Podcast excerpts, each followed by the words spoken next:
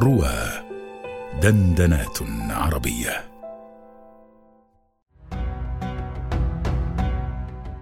آيات وأبيات مع الأستاذ أبي قيس محمد رشيد على رواه.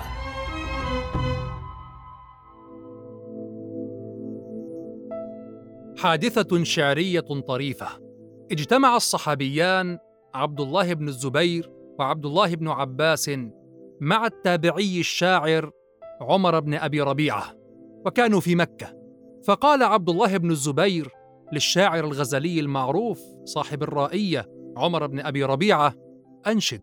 فقال عمر بن أبي ربيعة تشط غدا دار جيراننا وقبل أن يتم كلامه قاطعه عبد الله بن عباس وقال ولا الدار بعد غد أبعد قال عمر تشط غدا دار جيراننا.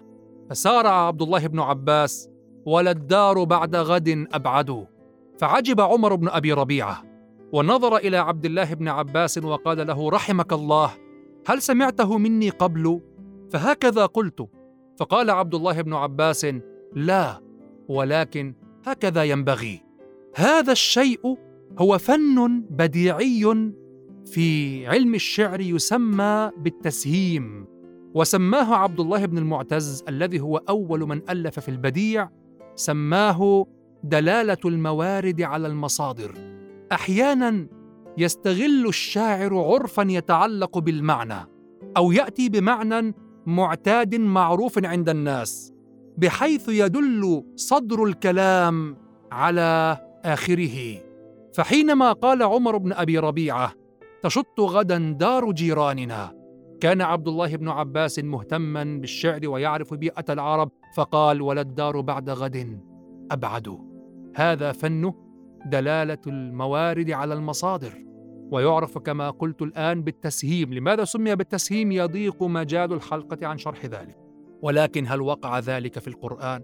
هل استعمل القرآن هذا الوجه لتيسير بعض فهمه؟ فيكون تصديقا لقوله تعالى ولقد يسرنا القرآن للذكر فهل من مدكر؟ وقع ذلك. ولكن دعني اولا أقل لك إن هذا يقع أيضا في كلام الناس وهم لا يشعرون.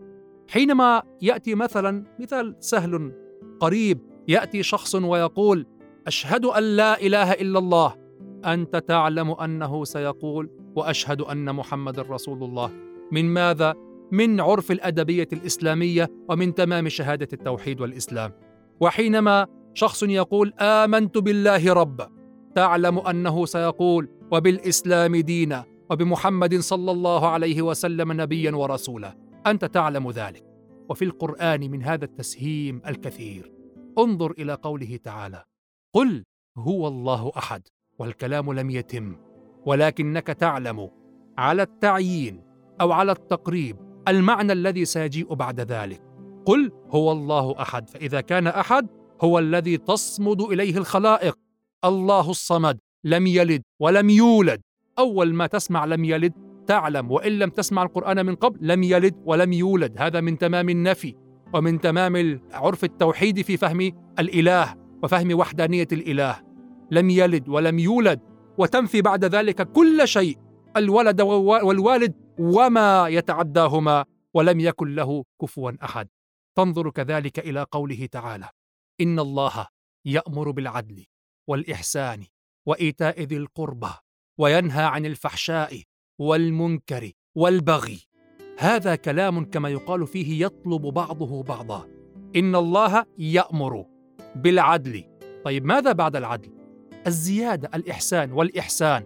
ثم يكون الإحسان إلى من؟ من أولى الناس بالإحسان؟ أولي القربى إن الله يأمر بالعدل والإحسان وإيتاء ذي القربى طيب وإذا كان هناك أمر هذا يطلب النهي وينهى عن ماذا؟ عن الفحشاء والمنكر والبغي. كذلك انظر في غير موضع من القرآن إلى قوله تعالى الذين آمنوا ترى بعدها وعملوا الصالحات لأن الإيمان الاعتقادي الداخلي يطلب العمل. إيمان القلب يطلب عمل الجوارح. كذلك وأقيموا الصلاة وآتوا الزكاة لأن هذه عبادة بدنية خالص نفعها لك. تطلب بعد ذلك ما يكون نفعه للعباد. وأقيموا الصلاة وآتوا الزكاة.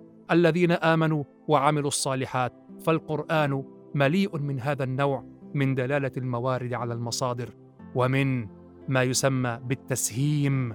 وهذا تصديق لقوله تعالى ولقد يسرنا القرآن للذكر فهل من مدكر وتصديق لقوله تعالى بلسان عربي مبين؟